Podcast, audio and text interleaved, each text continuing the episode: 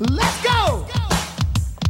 Come on, everybody, and let's get to bumping, cause it's trailblazer time. Baby, Rip City's jumping now. Brindle up the middle. Come on, everybody. Today's show is brought to you by Rosetta Stone. Check them out at www.rosettapodcast.com slash holy backboard. That's www.rosetta podcast.com slash holy backboard. All right, everybody, welcome to the 112th edition of the Holy Backboard Podcast. I am Dustin here in Rip City, and I got my man. Sage chilling live and direct in Southern Oregon. Had had a good Easter. Got to hang out with my mom. Been real busy recently, so like I, I've definitely been missing out on the mama time. So it, it it was it was fun to see her. I ended up telling her our plans about competing in the Rip City three on three, and she roasted me.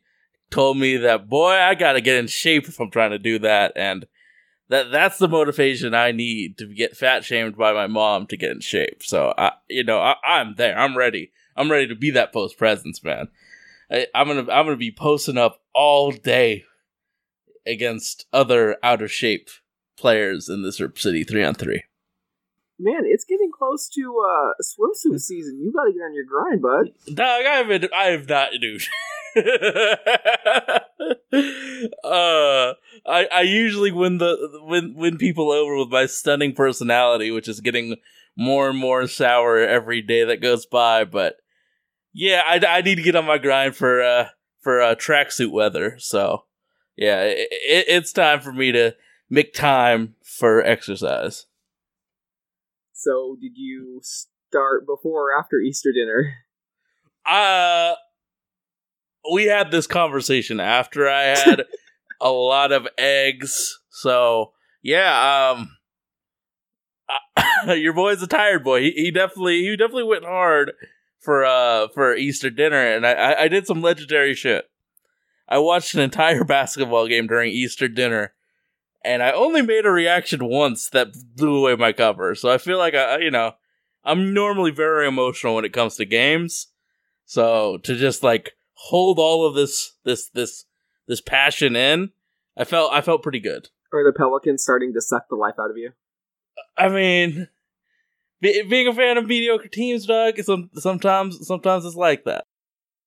On a scale of 1 to 10, how worried are you about them missing the playoffs? they got some gimmies.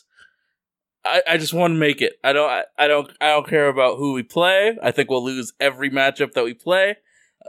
But I, I just want to be there, say that we made the playoffs, and then maybe compete in a, a game or two. But I'm expecting I'm expecting the Pelicans to be chilling at home pretty quick. What's the scale, 1 to 10?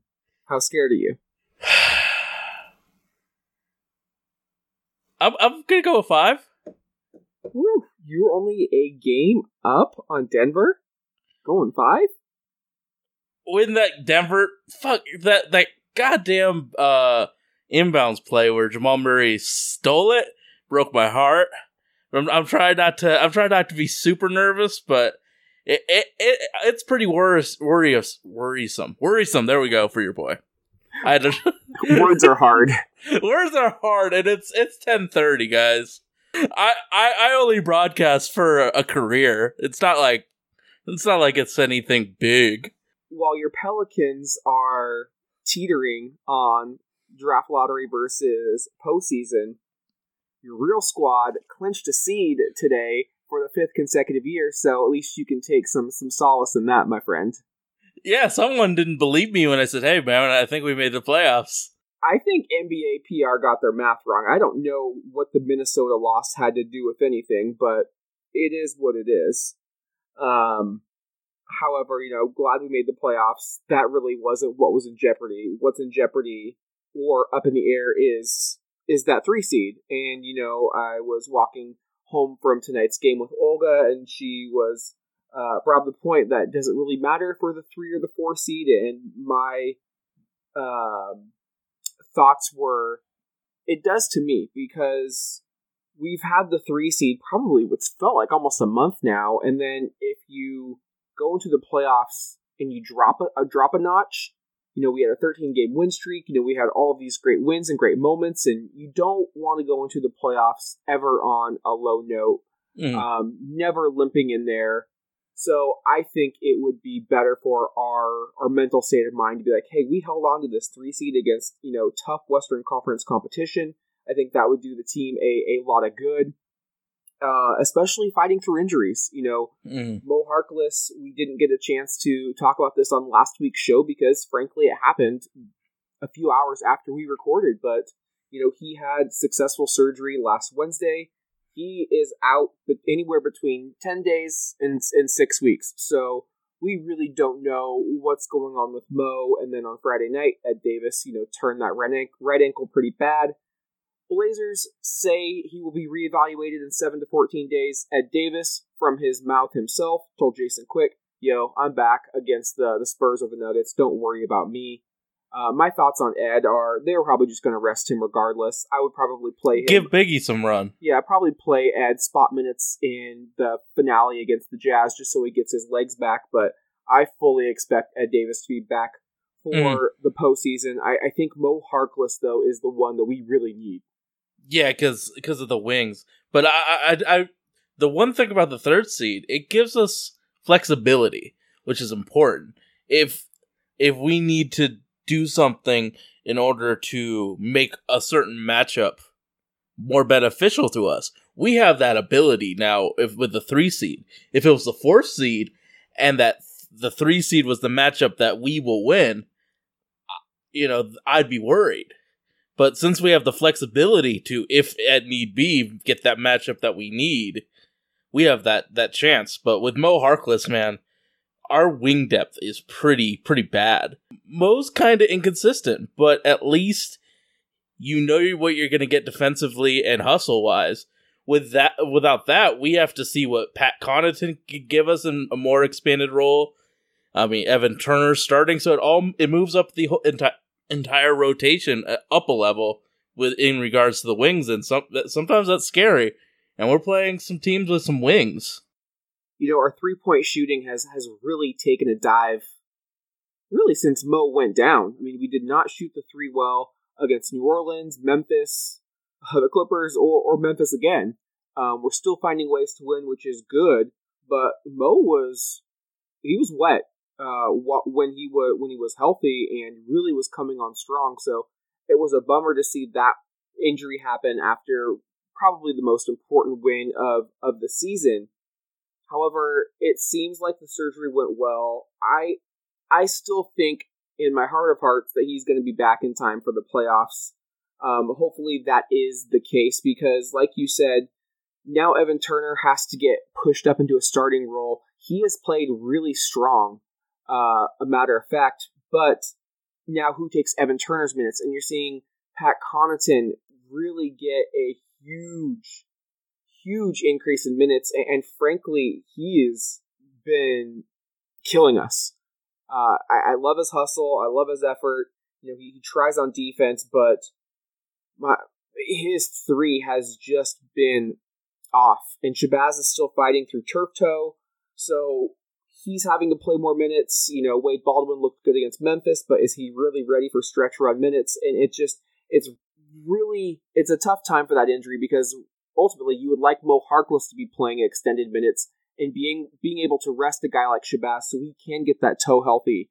Um, things like that. But you know, it is what it is. Everyone's dealing with injuries. Uh, Steph Curry's out for for quite some time. Kawhi Leonard is still out. Uh, obviously, Demarcus Cousins is out.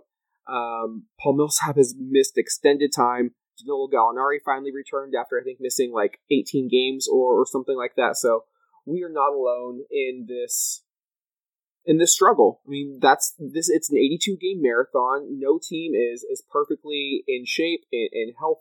Uh, there's always something wrong, and the great teams are the ones that that fight through that adversity. And you know, thankfully, we have a leader in, in Damian Lillard who really puts things at ease when he's on the court. Mm-hmm. Yeah, but whew, has has Pat been like a neutral player in this game? It seems like he's been getting roast. He tries hard, but he got roasted a few of those games this week defensively. So he's been a net negative, man. It, his regression to the mean has been so brutal for the team and for himself and for his wallet. Because there were times this season where, like, he is a luxury we can't afford. Now we can afford him if if GMs are just looking at these last, you know, 20 games, we're affording him very easily on like a minimum contract. Like he he has shot himself out of, you know, a decently priced deal.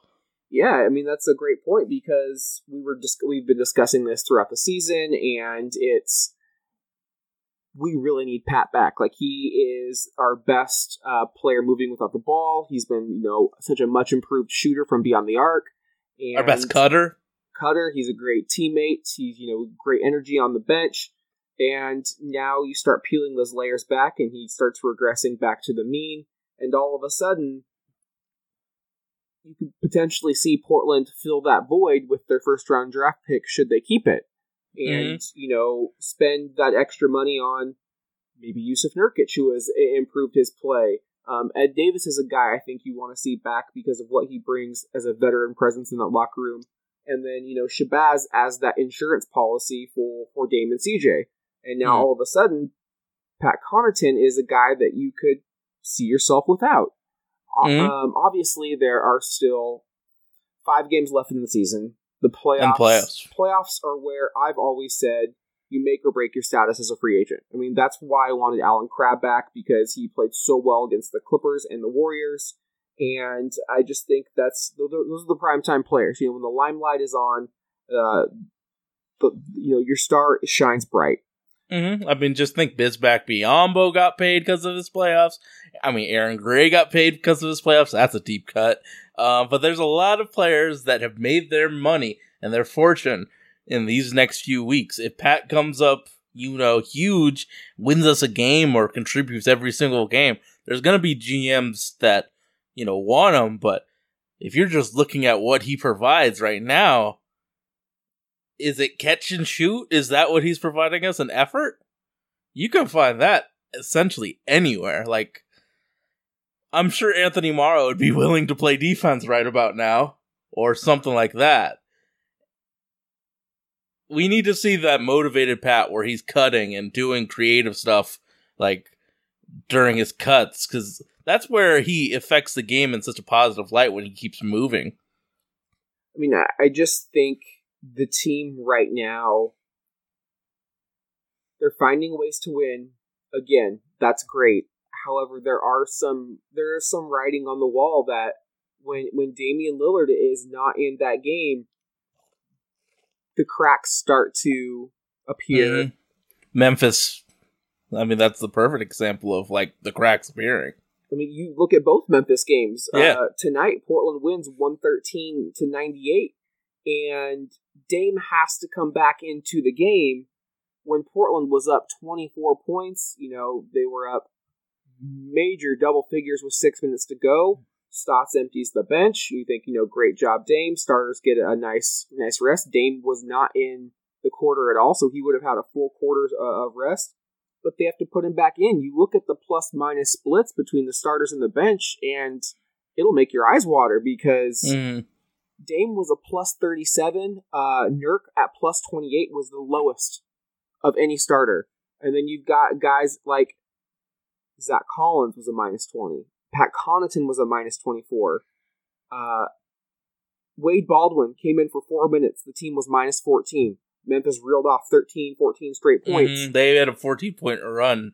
and they're doing this with a bunch of you know G League second second second round picks, and you know we still have respectable players out there, and the the focus just isn't, isn't there, and it really bit Portland earlier this week after you know two incredible wins against the the Thunder and, and Pelicans. We lost by five points, 108 103 to this same Memphis team in Memphis, we gave up 32 fourth quarter points, got outscored by 10 in the quarter. Uh, Chandler Parsons played well. MarShon Brooks couldn't miss, but Marc Gasol sat for the final 18 minutes of that game. Andrew Harrison, their starting point guard, did not play. Mike Conley, obviously out. Tyreke Evans is not even with the team for personal reasons. And yet you had the Blazers without Dame and without Mo Harkless, had this team dead to rights, down seven points on multiple occasions, uh, especially in the fourth quarter, and they could not put the team away. Uh, we shot horribly from the free throw line, uh, 19 of 30, and it's just a game where you should win. I don't care if Dame doesn't play or not. If the Rockets play that game without James Harden, they win by 30. You know, the Warriors play without Steph or KD, they still find a way to win. That's what the great teams do. They just have a focus about them. And, you know, CJ had 42 points on 16 of 25 shooting. He was lights out, but nobody else wanted to step up. And I, I think we really saw why Dame is a legit MVP candidate because none of our guards could get the ball to Jusuf Nurkic. Nurk only took six shots, made five, had 12 and 8 in, in 28 minutes, but he should have been a staple for us, especially with Marc Gasol sitting, because Memphis didn't want that win. I mean, their players No. did, but management did not want that win. That's why they were resting Marc Gasol. I mean, come Yeah. on. But, I mean, Marc Gasol didn't give a shit about that game, to be honest. Like, he was doing Euro step, like, runners and shit like that. He didn't care about this game at all. But it was those guys that are hungry, that are grinding, that want that next contract, that want to be on this team next year. MarShon Brooks, uh, Wayne Ellington, all of those guys. And we gave them that glimmer of a chance. And they have nothing to lose except playing well and getting that next contract. You're giving a team with that literally has nothing to lose confidence to play against a team that's fighting for the third seed in the West, and then they play they played well and beat us.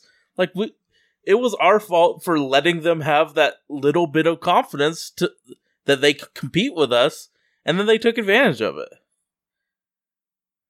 It, it was just one of the most frustrating losses. And I know a lot of people on Twitter were happy with a two and one road trip. Obviously, you look at that road trip before it happens, and you definitely take two and one. But when you get the two against Two again, the Thunder the- and the Pelicans and the you, they, those two are happened, fighting. Those two are fighting for the playoffs. They're hungry. They want it. And then we played down to the second worst team in the West, the first worst team in the West. Like that that should have been a gimme gimme win. With or without Damian. and it was just another realization that we rely a little bit too much on, on Damian Lillard because nobody else outside of CJ really had it dialed in who, who took a decent amount of field goals. You know, Jusuf Nurkic excluded because none of our guards could get him the ball. I mean, I am one of the biggest Shabazz fans, but he couldn't get Nurk the ball. Um, Shabazz Yeah. was 2 of 11. Uh, Aminu was 0 of 6 from 3. Evan Turner was 2 of 9. Pat Connaughton was 1 of 5. And really, Wade Baldwin was our second best player that game. yeah, Wade Baldwin played really good, and you have Terry Stotts who took him out of the game. I mean, it, it's him with those rotations, man. He has that set idea, but Wade looked fine in those games. He had he had athleticism, he had bounce. He wanted to he wanted to show out for the team that you know rebuffed him. He wanted that victory, and he played well. But because of the philosophy with the team, he was on the bench. And for everyone out there who saw what Wade Baldwin did and automatically thinks, oh, we can let Shabazz walk in the offseason, beep, beep, beep, hold the brakes on the truck. Shabazz has single handedly won us a handful of games this year, and before his toe really started bothering him, he was a huge reason why we were still in the playoff race mid-season. Uh, it was his insertion into the final lineup, that three guard lineup. I think it was Orlando in November, or December, that really kind of kickstarted this team after we had lost so many home games. And, you know, Baz balled out in the game against Oklahoma City when Dame was out. I mean, he has played some impressive basketball, definitely the best of his short NBA career to, to this point. And don't forget that that toe is really bothering him because he's definitely not the player he was earlier this year. But to that to my point, he's going to have to find that somehow, some way, because we're going to need everyone clicking on all cylinders to to be a threat in this Western Conference playoff. Yeah, I, Wade looked fine in a short, in a in a small sample size against the worst team that's blatantly tanking. He looked good. He looked fine, but Shabazz has had a, I mean, not a long history, but like a history of playing well in games where he gets the ball. Like his usage rate as a third guard is incredible. Terry Stotts trusts him, which is a huge thing. There's a reason Wade Baldwin's been cut so many times or sent to the G League so many times. Now Shabazz, Shabazz has been on the team and the co- coach trusts him. But watching that Memphis game, I, I have a question. Two minutes left on the, in the game. Dame, you can't choose Dame. Who is the guy you trust at the free throw line the most besides Damian? Holy shit! Uh huh. That's what I was thinking that last that last few minutes when we were uh crapping the game away. Who who do you trust the most besides Damian? Whew. I don't think I don't think there's a right answer. I mean, I will still roll with CJ McCollum. I know he's had his struggles this year. Last year he led the league in free throw shooting. So I'm still going to roll with CJ. I think Shabazz is also a good option. Um, Aminu's good to get you one out of two. Evan Turner has been doing better lately at the line, but he doesn't get there enough to make me feel super comfort- comfortable. Uh, really, I don't want to see Nurk. Nurk's the guy I would really be hesitant about seeing at the line, but I mean, really, we need more consistent shooters at, at the stripe because you can't go a 19 for 30 on the road. I don't care who you're playing. You, you, they're called free throws for a reason. You know, you know when Nurk got in the line in that Memphis game, it had it reminded me of when Mason Plumlee got to the line. That's how little I trusted him in those, especially in clutch moments. And I remember Mason Plumlee hitting free throws in clutch moments for us, especially in that playoff series against the Clippers. But like I had that vibe of like, ooh, this could be this could be detrimental to us right here, and then he bricks him. I mean, obviously number one's Dame, and I, I just hope that he's the one taking all those clutch re- uh, free throws. But Yeah, it, with how how our guys have been shooting in the clutch, whoo, it, it just it bothered me that people were talking about CJ missing free throws. He went seven for nine, like that seventy eight percent. I'm sure if he had one more, that's that's eight of 10, 80 percent. Like obviously that's not up to his standards, but still he had damn good. Two fucking points. Without Mhm. his forty two, we lose that game by thirty. There's no way we're even in that game. So it's always so frustrating when you go on Twitter after the game and people just have that recency bias of the last thing they saw that automatically thinks that's the reason a game was won or lost, when in reality, there are hundreds of plays and situations that all add up to one final score. Absolutely. But it's just a shame that those two missed free throws were at like the time where we could ill afford to miss those free throws. But I, I get it. Like we wouldn't be even remotely close to winning without them. But it's like, whew, we could have really used those two makes at that time. But uh, yeah, I mean, like C- CJ balled balled the fuck out, except you know, random players like MarShon Brooks happen to have their their career game against us. I mean, What you know, like again, like we we said last podcast, like Damon CJ are the baseline, and then once one or two or three of those guys have good games, we win. But Memphis had like four four guys that were in the G League last year, or China, or Europe, just have ball out. I mean, Marc Gasol had no interest in playing that game. None. It was just, you know, one overpaid small forward, and then a bunch of hungry motherfuckers trying to get the get that win in their next contract. And that's that, that's kind of how it goes sometimes. Sometimes it's not your night. It's just unfortunate it happened when you're in a playoff race. But I thought Portland rebounded wonderfully against the Clippers Friday night on ESPN. Uh, easily handled the Clippers 105 96 in a game where the score really wasn't indicative of how easily Portland won that contest against the Clippers, who were also fighting for their playoff lives. Yeah, man. We, we the games we won were against like dudes that are hungry that want that win. You know, We just played down to bad teams apparently. you know, Dame brought back a calming presence to the offense despite shooting 5 of 16. He still found time to hand out 11 assists compared to only two turnovers and pull down seven boards. He got to the line six times.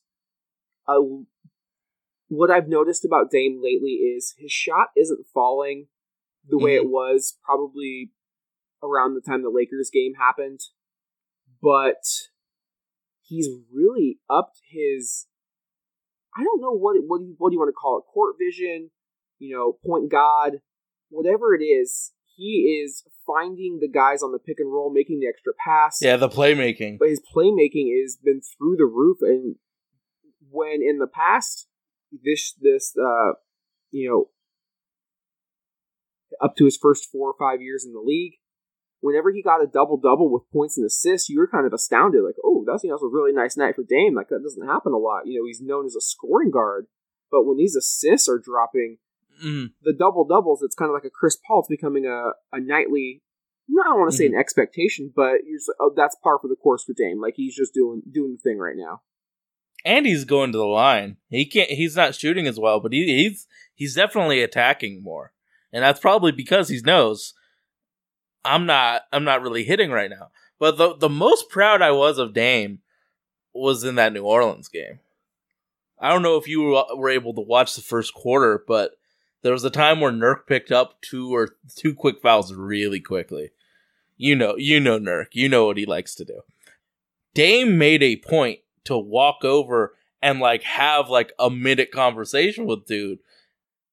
I think that was a huge reason, like the pep talk, the pep talk that Dame had with Nurk for Nurk going out out in the second half and just bodying shit. In the first quarter, Mecca Okafor was handling him, but in that third quarter, like it was it was new Nurk. It was the it was the Nurk that made, like Portland fell in love with. He was attacking. He was getting those boards. Was cleaning up a lot of messes. That right there was when I was most proud of Dame. He he he he supported and uh talked up his big, and the his big showed out for him. I mean, that was vintage Lillard. Uh, that was the game that I thought really cemented his status on the first team All NBA guard list. You look at 41 points, 9 boards, 6 assists, 4 steals, only 2 free throws, and those were intentional fouls. I mean, he got hacked a couple of times with, you know, a missed call, but he didn't let it get him down. I, I thought the performance where he essentially pulled us from the grave. Like we were in quick we were in quicksand the entire game. Like just struggling to stay afloat. You know, New Orleans, to their credit for Portland's perspective, did not shut the door when they had I felt multiple Yeah, opportunities oh, no, no. to do so. Port- Portland was not trying to win that game in the first half. But we were trying to win. We just weren't hitting shit. I mean, CJ was three of nineteen for the game. I mean, Al-Farouq Aminu was three of thirteen. Chief was two of ten from three. CJ was one of six from three. You remove Dame's, you know, three triples. Portland shot seven of twenty-three from three-point land, which is terrible.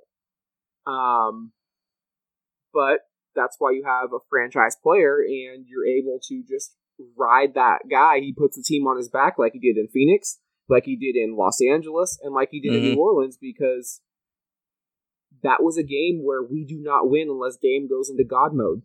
Yeah. Dude, whew. That game fucked with my emotions. Not gonna front. Um, when, when it, I, I think I was cheering more for Portland, and, but when AD went down, dog. I remember my, my house is, you know, nicely, you know, the temperature's cool. But I remember my face just covered with sweat. Like I remember my shirt being uh just soaked. I remember uh I, like every part of my body was clenched, dog. It, it it was not a fun few moments, and I like one thing people need to not do is when you're a franchise. Knock on wood, but when a franchise player or a player gets hurt, you can't send the text of saying "I'm sorry, sorry about AD" or "sorry about whomever."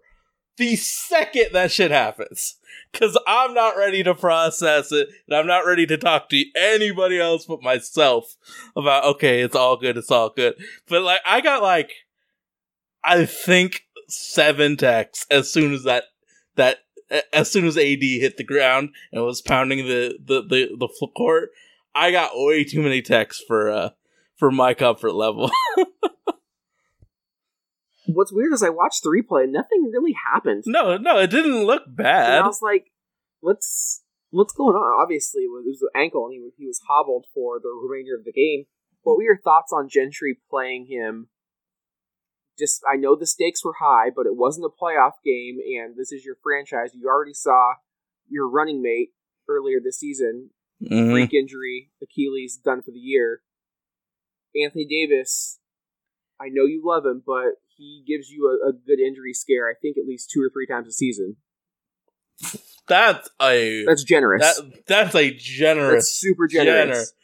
Yeah, So no uh, I wouldn't. I wouldn't have played. I would have honestly.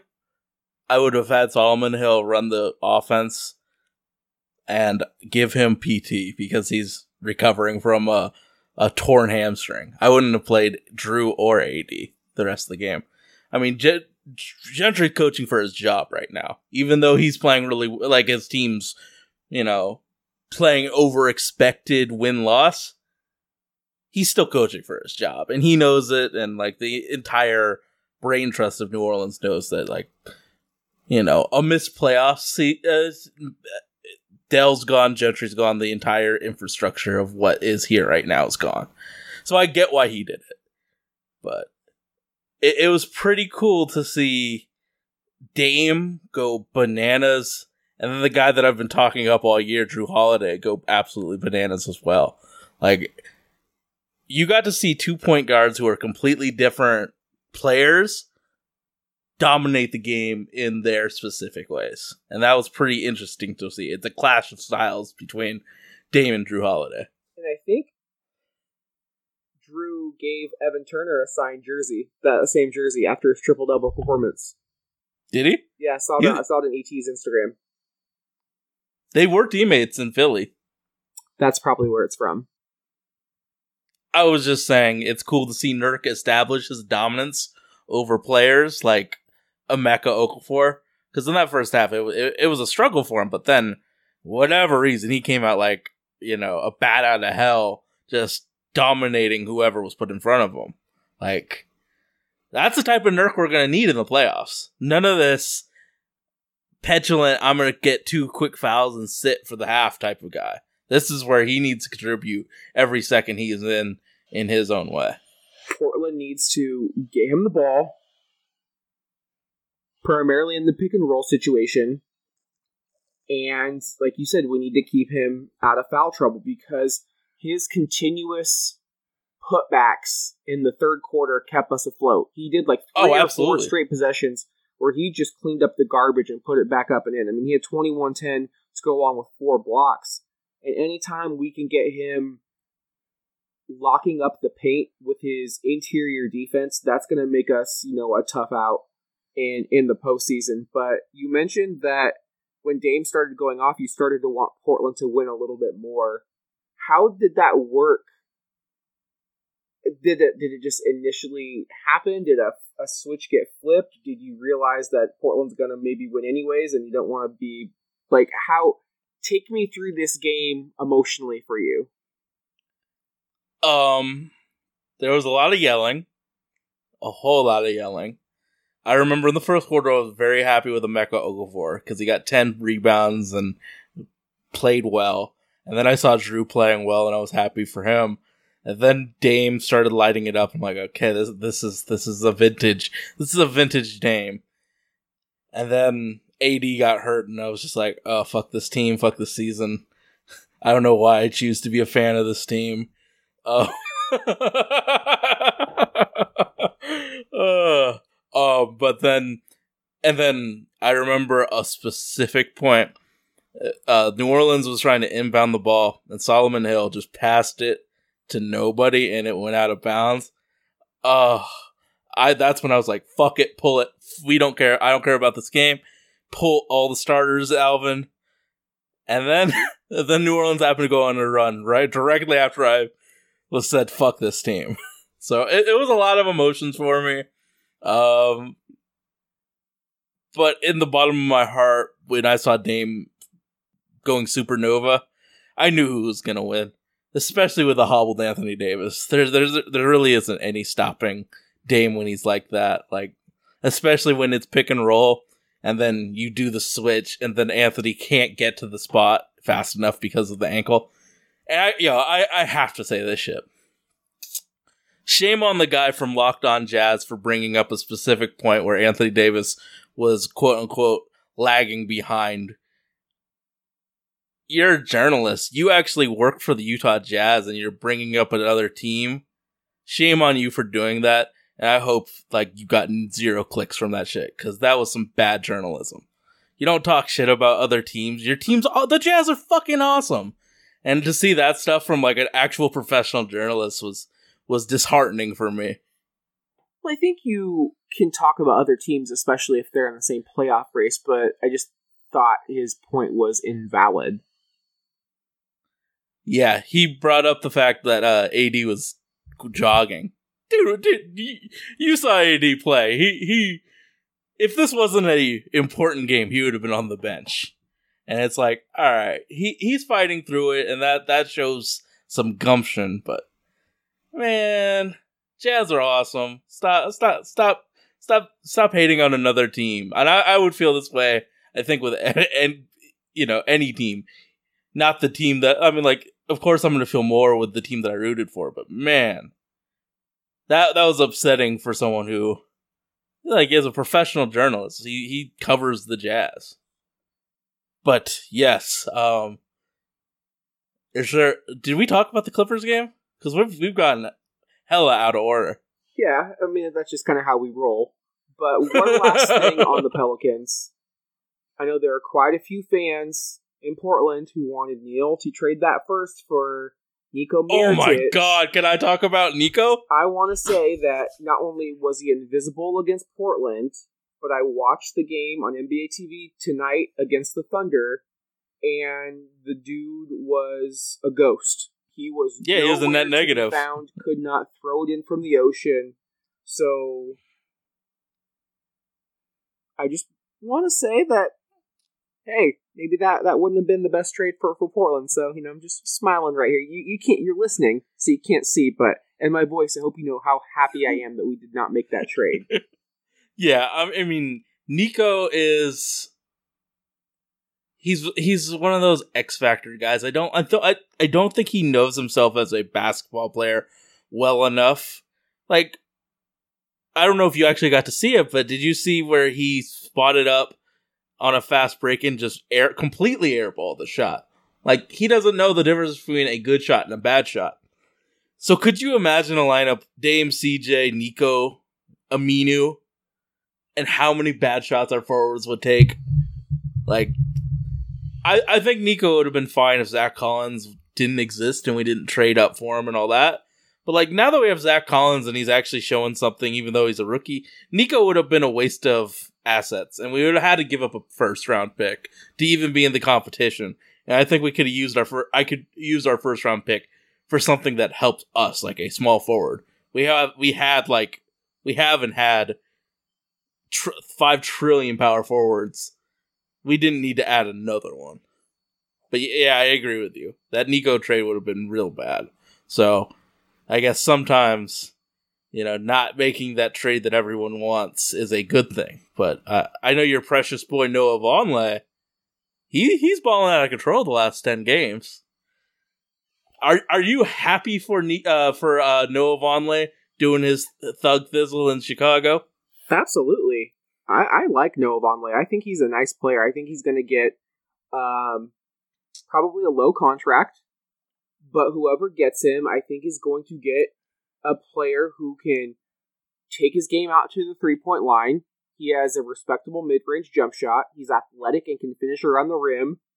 But most importantly, he can play defense interior and on the perimeter.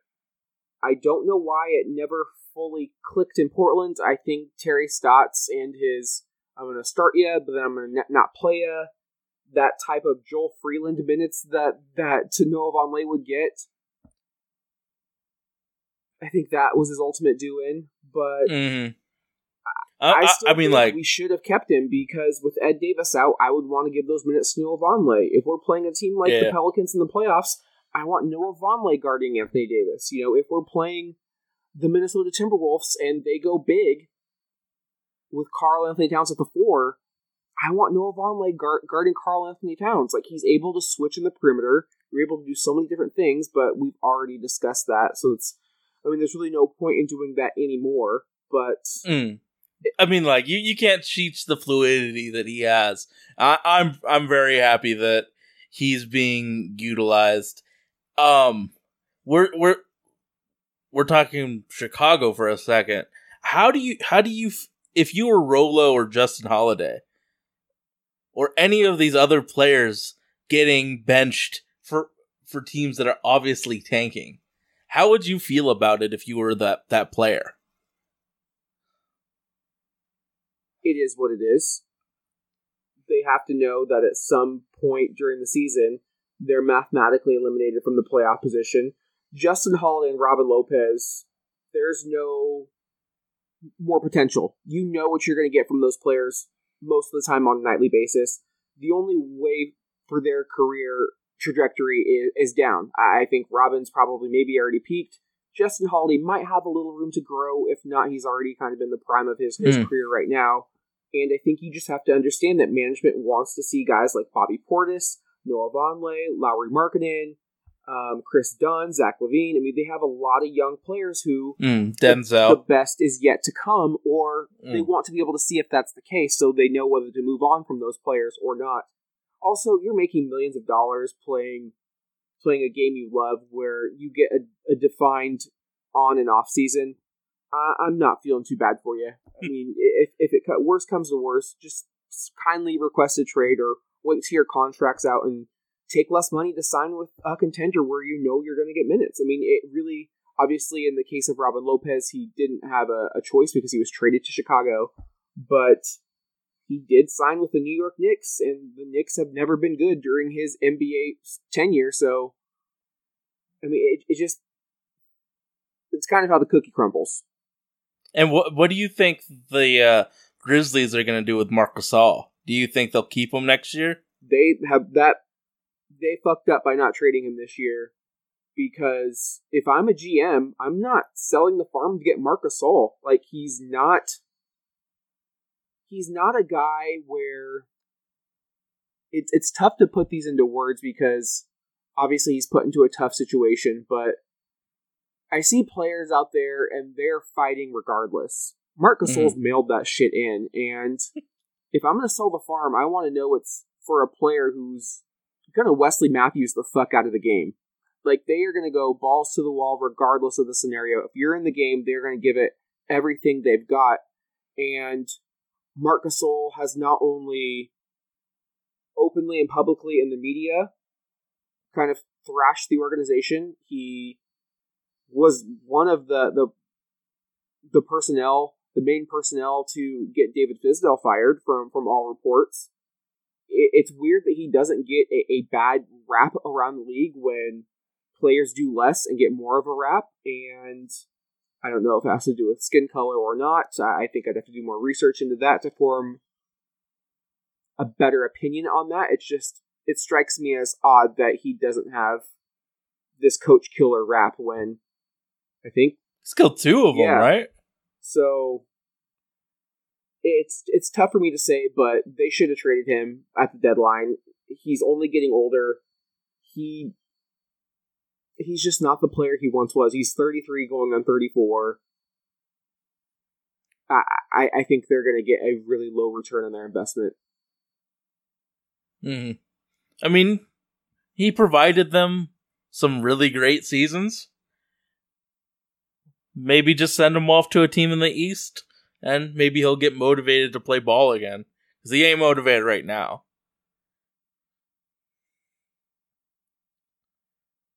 Who you know who else was not motivated? DeAndre Jordan. Oh no, no, no, no! He's he he. You know he's gone from LA, dog. It's weird though because they're in a playoff push and he just didn't look super interested. I mean, ten and fourteen. I mean, fourteen boards is nice, but that that's DeAndre. He's gonna get boards, but Portland did not get a shot blocked by DeAndre. Um, I think that he only had one oop, and that was in the, the second quarter, or or it was really early in the game. How many turnovers did he have? Three turnovers. I rem- three. led, led remem- the team in turnovers. Because I remember his passing. He was on some real tight angles, and it led to Portland uh, runouts on on some fast break shit. I think like, you know, Sir Shabazz didn't know better and just ran it coast to coast. I mean, Nurk dominated I mean, Nurk had 21 and 12, four blocks, two steals, three dimes. Nurk showed out uh, against DeAndre and, Boban, so that was that was great to see. I was actually worried about this game because the Clippers have such a nice bench, but after starting out hot, Lou Williams kind of shot them out of the game. 23 points on 22 shots. Harrell, we kept him off the glass. He only had three rebounds. Boban pretty much came in when the game was already he had some nice garbage time dunks. yeah, he was he, he basically played garbage time, but Portland really put the clamps down on Austin Rivers, and Tobias Harris was just six of seventeen. So I was really proud of the defensive effort because the Clippers only had sixty six points through three quarters, and that's a team that can that can fill it up. So mm. great performance by the Trailblazers on on ESPN national televised game. Zach Collins showed out with a couple of nice dunks. Uh, seven of ten from the floor, fifteen he points. was running the floor like a gazelle. A few of those fast breaks. Oh yeah, that's what I want to see from this team. We saw that against Memphis tonight too. We got out on the break and we ran a little bit. And, uh, you know, we got some athletes. Do you think it's Terry Stotts trusting his team more and giving him more of a leash to do things like that on fast break opportunities? Because I, because I, I, I would say that, you know, when when we were getting like six points a game on transition, it was because Terry Stotts didn't trust Evan Turner, or he didn't trust Dame or CJ to make that right decision. Now, like we're firing on a lot more cylinders. I mean, really, outside of Mo Harkless, there's no one when they're on the break. I'm super confident in Dame a little bit, but I like Bass. yeah, they're yeah they're just not super athletic. I mean, for example, if CJ's on the break. I, I want him pulling that back out because it seems like he gets it blocked a lot. Chief, you never know. Chief is like a grab bag. You have no Chief no is idea. like that. Yeah, man. Chief is either you know a cherry pie or a shit a shit pie. There's no middle ground. There's no he's pulling it back. He's either pulling the most awkward euro step for a basket or trying the most awkward euro step and getting blocked out. I mean, you know, we got to get Dame some weapons because you know Terry Porter had Jerome Kersey, Cliff Robinson, Clyde Drexler.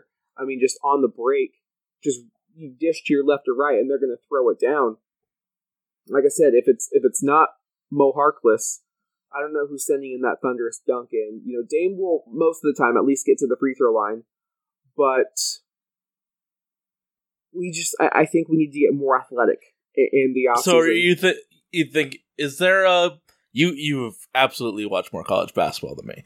Is there like a hyper athletic wing player you're you're seeing that would be around there in the late part of the first round? I mean, that's the the curse in playing so well. We have the fifth best record in the entire league, so we'll, we'd be picking 26th.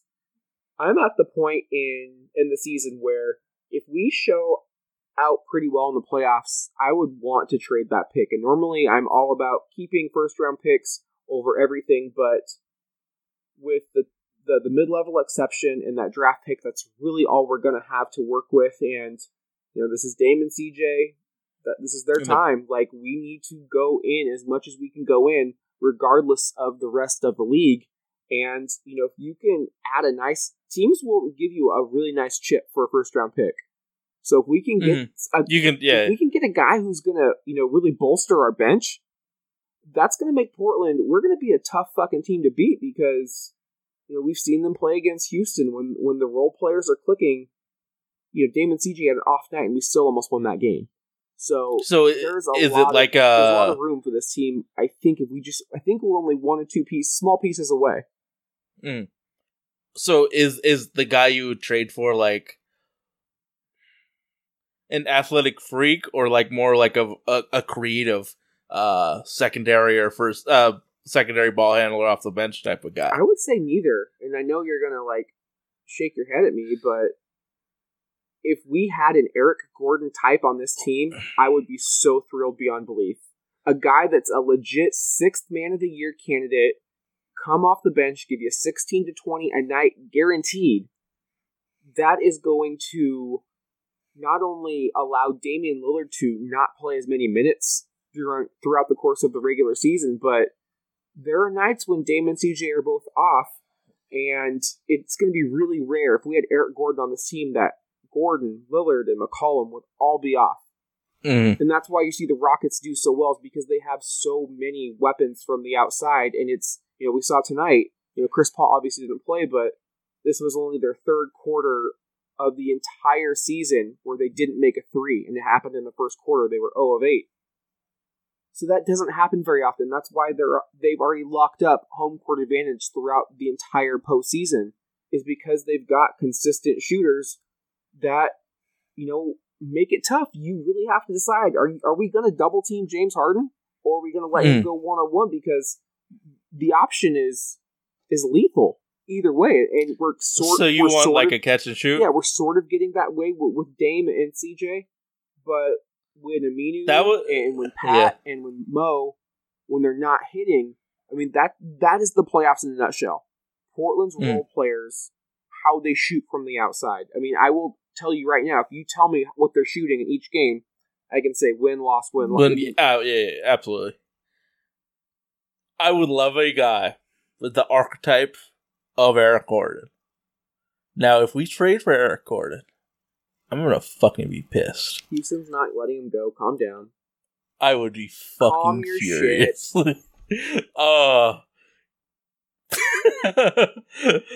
it would be. Could you imagine how bitter I will be? It's not gonna happen. Move on. I'm good on that. But I think an archetype like Eric Gordon, the knockdown shooter, the catch and shoot god, that'd be pretty damn important. And then you could, in theory, have him be like the the the irrational confidence guy in the second second unit, and then in the when it when it's like a three guard lineup, he can just be deadly catch and shoot. I I get that. I think that's a really good idea. Yeah, because if we're talking bench production, I don't think it gets much better than peak Ed Davis. I think you want to keep Zach Collins getting as much time as possible, and whether we like it or not, we're Evan Turner is going to be a Portland Trailblazer for, Oh, for the duration of his contract. And if he plays like he did Do you tonight, think he could be uh, a, a tradable asset his last year, like at the deadline? I mean, everyone's a tradable asset as an expiring deal, but for, for all intended purposes, he seems like he is a great personality on the team, great chemistry, great locker room guy, and plays good defense. so it, it, it depends on what you can get, but Neil Olshey, whether it's a million dollar decision for Pat Connaughton or a $17 million decision with, Ed, with Evan Turner, has shown to put more value into that chemistry, that culture, His own guys, that yeah. environment. Yeah. So I mean, it really But he is also willing to admit that he made a mistake with signing his own guys, and you saw that with trading Allen Crabbe at like the day that he was able to trade Allen Crabbe. Like at least he is conscious enough to know I fucked up. Oh, I was gonna say that Mo Harkless, if he continues at his pace, if we get consistent Mo Harkless, he's the small forward we've been yearning for. But we've had this discussion for multiple years about if he gets consistent, he would be that premium guy that we want. When he went Is down, there- though, when he went down, he was playing at that level. My the Houston performance, he basically outshined Carmelo and Paul George in Oklahoma City. Mm-hmm. both statistically and on with the eye test. So he has the capabilities, and I, I think really it was his own self awareness that that article came out where they were watching film, and he's like, everyone on the bench is showing out for their teammates, and I'm sitting here sulking like uh, a kid who dropped his ice cream cone. And for him, to He ha- was grumpy face for a lot of this year, man. he was, and he, he he's the first to admit he's the most moody uh, of any Trailblazer. So there's always that caveat when when saying, "Oh, if we get this type of Mo Harkless," but I think the same thing could be said about Jusuf Nurkic, and it's the reason we have Damian Lillard on this team. He is the the proven Mm. leader. He has the intangibles. He has the X factor. Whatever the fuck you want to call it, Damian Lillard has it, and that's why he's so so special to to this franchise. That I think he can get the best out of his teammates. And Portland, with our cap situation and our realistic tradable assets, we're going to really rely on guys like Mo Harkless and Zach Collins, Absolutely. all the internal development to take that that step. But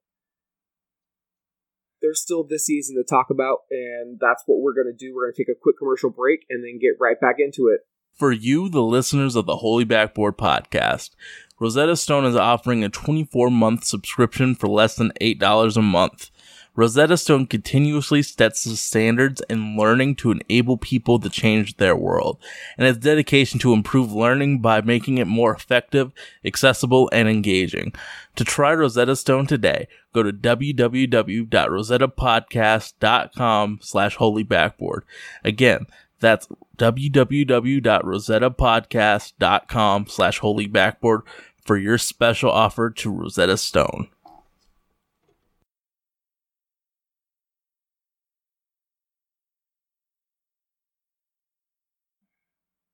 All right, everybody, welcome back to the Holy Backboard podcast. Dustin and Sage here. Sage, I don't think it makes a whole lot of sense to predict the remaining five games because we just don't know who's going to play. Portland could win the Hmm. next two, lock up the three seed, and then we rest. So instead of predicting each game, let's kind of play scenarios. Let's say Portland does lock up the the three seed with two to three games left to go. If you're Terry Stotts, how do you handle these rotations? I I don't play Dame.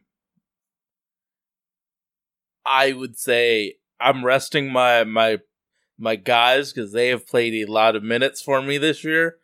So I would rest Dame and CJ and Nurk. Just not I would them at see. all. What, yeah, I'm not risking it. If we lo- if it's locked up, man, I'm not risking it at all. And I'm gonna see what Wade Baldwin and Shabazz and all of those guys have. Give them the, that extended run. See what Biggie can do. See what Zach Collins could do. If if we've got it locked up, I want to see what all these guys who don't get extended minutes can do. I forgot what Jake Layman does. Let's see what he, he, he if he can provide something. I see what you're saying, but I have to disagree. I I I, I don't want to see a huge layoff because you know the playoffs probably start the 14th to the 15th. We're talking about locking it up Thursday night. I mean, you're looking at 10 days potentially off between games. I don't know how good Portland is if they lose, if they have home court advantage and they lose game one or game two. I'm not feeling very comfortable eh, eh, or confident in Portland coming back to win that series. I think we really have to handle our business at home, and we work so hard for that advantage. I wouldn't play them regular minutes, but I would play them maybe roughly 18 to 22 minutes. You know, just just Mhm. keep them in rhythm, keep them mentally focused. And why I say that, I during the season, I, I try to read at least one book every month, and I've been reading a lot of basketball books lately, and one of them was a look back at the 92-93 Phoenix Suns. And that was a team that won 62 games. They got Charles Barkley. They won the MV. He was the MVP, and they had the best record. They clinched like the Rockets did just now, with like a week or two left in the season. And their head coach at the time, Paul Westphal, basically came out and said, "We're resting everyone. You know, I got guys that are banged up. This is the exhibition season. Nothing matters. Well, what happened was they lost their rhythm, and the eighth seeded Lakers took the first two games from Phoenix in Phoenix, where they had the best home court in the entire NBA for that for that year. Phoenix eventually came back and won that series in five, back when it was only a best of five. But that is something that I don't think Portland can afford. If Portland lost the first two games at home, that's a wrap. And hmm. I know you're risking injury, but and I don't want this to be taken the wrong way. Whether you get injured playing in a regular season game or a playoff game, it's it's always there. And, and I know there's the the the naysayers or the hindsight is twenty twenty and say he should not have been playing. But what's to say? Okay, if we rest Dame, that he doesn't get hurt in the playoffs. So like it's my thing is basketball is a physical game. A lot of weird things can happen. You can get injured at any time. I mean, hell, like we all could get injured at any point in life. I wouldn't play them big minutes, but I would definitely want to see what Wade Baldwin can do. I would definitely want to rest. Now, if a guy has a legit injury like Shabazz Napier, I would completely rest him. I would completely rest Mo Harkless. Uh, maybe give Ed Davis the, the last game of the season, but let's see what you know. See if Nurk Nurk is a rhythm player. We got to keep him in that rhythm. Um, CJ too. I mean, we we see, we've seen him kill it against OKC and then go three of nineteen against New Orleans. Killed against Memphis, and then he was a little quiet uh, against the Clippers. So I want to keep our guys get a rhythm. I think that mindset of we've got it locked up and then we can flip the switch. We've had that switch flipped on since the All Star break. Hmm. We've seen this team what happens when it just comes off or even starts flickering a little bit, and it's not pretty. So I, I want to see them still focused and still locked in. And I think there's a level of mental. You prepare for the game different mentally when you're playing and when they're not. It doesn't matter how many minutes. So that's why I would play them about 20 a night just to keep them keep them locked in. Mm. And if I was a betting man, I bet that's what uh uh Terry Stotts does. And if you want to give them the last night off of the season, or if you want to just give them, if you want to rotate games, like okay, Dame, you take off the Spurs game, CJ, you get off the the Denver game. I'm fine with that too. Missing one game, I don't think will throw off anyone's rhythm, so I'm completely cool with that. But I wouldn't just shut them down and then expect them to get right back up. I, I just, you know, these guys are creatures of habit. We're all, we all do better when we're in a rhythm. It doesn't matter if we're at our careers, you know, at architecture or in the NBA. Like we're always better when we're Hmm. dialed in. Yeah. I, I I mean, if we know one thing about Terry Stotts and his coaching habits, he loves to play our guys big minutes. So I don't I couldn't see him ch- flipping the switch completely 180 into resting his guys. So I would assume that they would play but a much lesser uh amount of minutes. I'm more risk averse, but I totally get why you and most likely Terry are would want to see, you know, the guys play. How many wins? So we have five games left. We're at 48 wins right now. How many wins do you see? I think Mavericks for sure is a is is a win. I think it has to. If we want the three seed, Dallas has to be a win. yeah, that I can see us. You know, it's so weird. It's like we play up to our competition, and then we play down to it very easily. So I could see us losing to Dallas, but beating Houston and then beating San Antonio in San Antonio. Like, I would like to say that Dallas is a gimme and we'll get it, but you know? Dallas can hit threes in bunches, so. But I definitely see at least if the line was two and a half, I would go three. I'd go the over. Yeah, my thinking is we beat Dallas. I think it's going to be tough. Dallas has kept a lot of games against good teams within single digits, and a Rick Carlisle, Rick Carlisle coach team will, will not give up. They're going to play till the end, but without Wesley Matthews, and I don't know if Dennis Smith Jr. is playing right now either. Portland should take advantage as long as we lock in on guys like Harrison Barnes and just just focus. Like we we've seen what this team does when they focus and when they don't Then comes the the four game. Dennis Smith Jr. isn't on the injury report, uh, according to the Score app on my But I don't think he played tonight against Cleveland. He did. He played 33 minutes, had 14 points. Yep. Okay, shows how much I remember. Either way, this is going to be a game like Memphis where you're gonna you're gonna per- play with a lot of guys who you're gonna leave scratching your head saying he's actually in the NBA. so Yeah. Portland needs to focus. They need to handle that one. Obviously, Houston is going to rest either Harden or Paul. That could be a game where I think Portland wants to Steals u- it? use it as a measuring stick, regardless of who's playing for Houston. Houston's got nothing to play for. They looked very lackadaisical today in San Antonio, and they needed a Gerald Green three pointer to beat the Suns after being down 21 Mhm. points in the second half. So I could see that game being a victory. San Antonio will depend on whether we need that game or not.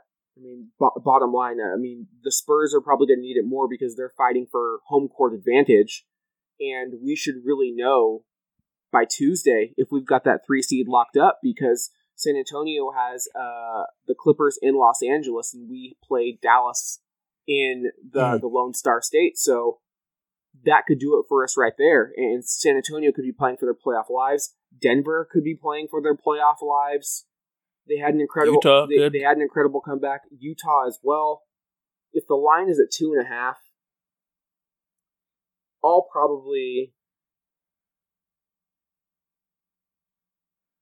I'll probably go over because I think if you need that extra win, you can always beat Utah at home on the final day of the regular season. I know Utah already kicked their ass once at home, but I'm gonna roll with my team at home. I think they find a way to find another road win somewhere. I mean, the, the, I don't think we.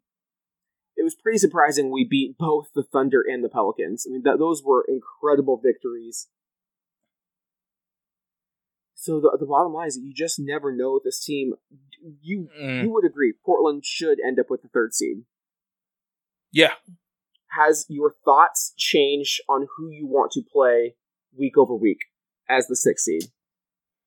Knowing that Kawhi is in New York rehabbing instead of with his team in San Antonio, which is weird as shit to me. I mean, Spurs are always that number one for me.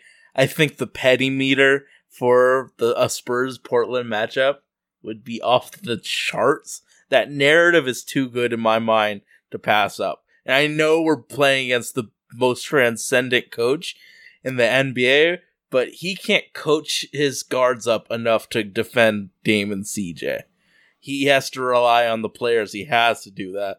And I'm going to bet on Dame to be uh, elite against Dejounte Murray or Tony Parker, who has has complained about his his, his leg ailments this year. So I, that that's the one I want to see number one. Yeah, I I don't want to see New Orleans because obviously for the the U factor, I want I want you to have fun during the postseason and, and not. Yes, that that's basically the bottom line. I don't want to do that to you. Also, Jrue Holiday plays really well against us, and when Jrue plays well, that team plays well. It's also playing with fire when their franchise player can equal and at and at times exceed your franchise player's peak performance. So you always want to have the best player in the series on your side, and at, at given points, it could be AD, it could be Dame, and so that's always a, a risk, a risky play when you're playing a team. So don't want to see the Pelicans, and I don't want to see the Thunder, just because I know we beat them four straight times. It's a different it's a different animal, bro. It's just weird. Like I think we could beat the Thunder, but I, I think there are matchups I would prefer to see, and so that obviously really puts four teams left in the fold. You've got Denver, which I just don't think has the firepower to get up to the. Sixth I don't think they're making it. Yeah. so I really won't classify them right now. So then we're looking at San Antonio, Utah, and Minnesota. I would rank them. That's tough. If Kawhi's not coming back, give me the Spurs. like you said, that petty meter. Their 31 and 8 home record scares the shit out of me though because they are beating anyone at home and pop the pop. So you've got pop and you've got that that home court where they've just been Mm. been lights out this year. But overall, I, I like our our odds against that team, especially going up against LaMarcus in in the clutch. It's flip flop. I used to want Utah, but defensively, I think they could give us some challenge. Fits. Yeah. I think we would still win out in that series due to experience. I mean, really, Yeah. only Favors and Gobert have playoff experience. Uh, Rodney Hood and Joe Johnson and Gordon Hayward all gone from that, that team last year. Exum did not play last year, so he doesn't have any playoff experience. Rubio's never made the playoffs, um, and neither has has Donovan Mitchell. So they're they're leading they're leaning on a rookie to get that done, and that's always I think a- Wait, a didn't Joe Ingles? Yeah, Ingles play. Yeah, you're right, and Jae Crowder obviously, but they still don't have a ton of playoff experience as a team. The team I'm starting to warm up to play is the Minnesota Timberwolves, and Mhm. this is a team that got their ass kicked by the Jazz in their in their own gym. They're five and five in their last ten. Tom Thibodeau has run his starters into the ground. They have absolutely no bench. Are you surprised about that shit though? Oh no, not at all what I'm surprised about though is that they've just completely fallen off, and we don't know if Jimmy Butler's coming back, but is he going to make a? He's big- not going to be the same Jimmy. He's not going to be the same Jimmy, and, and really, Andrew Wiggins is not. He's not Scaring that guy, me. and so I think if you're able to to fluster a team that does not have playoff experience, I mean, they're showing it right now in these games. They're not able to to put teams away. They're losing to teams they they shouldn't be losing to, and I mean, they lost at home to Memphis with a full Mhm. roster outside of Jimmy. I mean, I, So I, I all right, as a like as a taking my biases out of it, I'll go Spurs, Pelicans, Timberwolves. I would prefer not to see the Jazz or the Thunder. Is there another team in there, or is that it? that's it. Yeah, I'd, I would rather not see the Thunder and Jazz. The reason I think we could beat the Jazz, but I think we'd be beat the fuck up because they're gonna play aggressive and hard. But I, I could easily, uh, but like I, I obviously if I had my druthers, I'm going, I'm going Spurs. I'm trying to figure out how how to word this, but I cannot wait for the postseason. I got my playoff tickets this Mhm. this uh, earlier this week. Uh, you and Evan are gonna be up for game one with me and Olga. Uh, game two, the homie Matt's gonna come up. So it's gonna be a good time. Mm-hmm. I Will this be And, your uh, first playoff game? yeah Woo! yeah man, it'll be my first. Yeah, I mean like, yeah, that absolutely it'll be my first playoff game. Um, I'm I'm excited to see my boy Evan for the first time in real life. You've never met him? Oh, I never met him, but he's been my boy for like four years now. Like he's part of my life, so like I'm excited to see him. Um, yeah, I'm excited to get like my sneakers from you, and then my painting from Ev. Um, gonna drive up, park at my aunt's house, and then I don't know either crash on your couch for a night and then bounce or I don't know. I, I'm I'm very excited to be in Portland. It's my home, you know. I, it's where I feel most at home. So it's always good to you know spend time with your homies, and you know I, I might even drink a little bit. It's been like a year plus for me since I last drank, so Wait, really? might even get a yeah. Ooh. I mean, Evan's already oh. Evan's already practicing for game one. Evan, Evan, Evan, Evan, Ev's about that life. Um, he had himself a weekend. yeah, uh, yeah, goddamn right. Yeah, like uh, when when uh, when I last lived in Portland, I was a little less mature, and uh, I think I drank too much. So as once I uh, moved to Southern Oregon, I've chilled a lot out on my alcohol, but like I've said before many times, I could still get down. I'm I'm not totally washed, but uh, you know there, there's still that time eh, where you know I can get biz.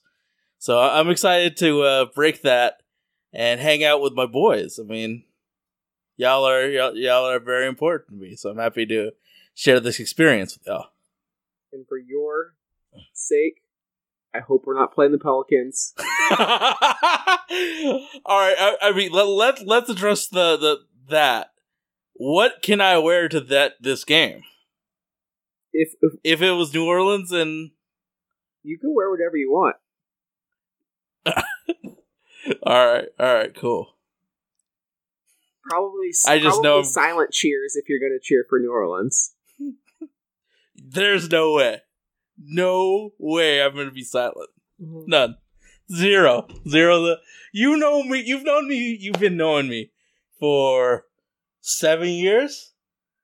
When it's a game I actually truly care about, dude, I, I don't shut the fuck up. You've been knowing me this long. You should know that there's no way it's gonna be silent cheers. Dog. I'll try not to go berserk, but the silent cheers is uh asking a little little much from your boy. But yo, if it's Portland versus San Antonio, Portland versus whomever, You just be able to be wearing that loud. dangerous. You can wear a Pelicans hat, whatever, whatever, but we got to let everyone know you're a very confused fan. oh man, I I uh, it it it will be insane. I I really am excited about it. To be honest, I don't think that New Orleans will be in the sixth spot, but there's always that chance. Uh, but uh, go Spurs end up the sixth, so I guess lose more. All right, we are about ready to wrap this one up. If you like what you're hearing, subscribe to our podcast, Holy Backboard, on iTunes, Stitcher, SoundCloud, Google Play. You can also hear a one hour condensed version every Tuesday from 2 to 3 p.m. Pacific Standard Time on Dash Radio. Also, find us on social at Holy Backboard, Facebook, Twitter, and the Gram. Sage, any final thoughts? Um, let's see.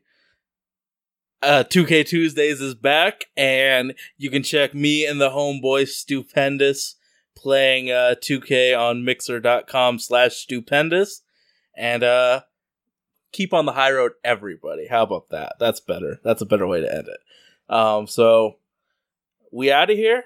Fantastic show. My stomach's gurgling, so let let us wrap this bad boy up. Let's go, Blazers.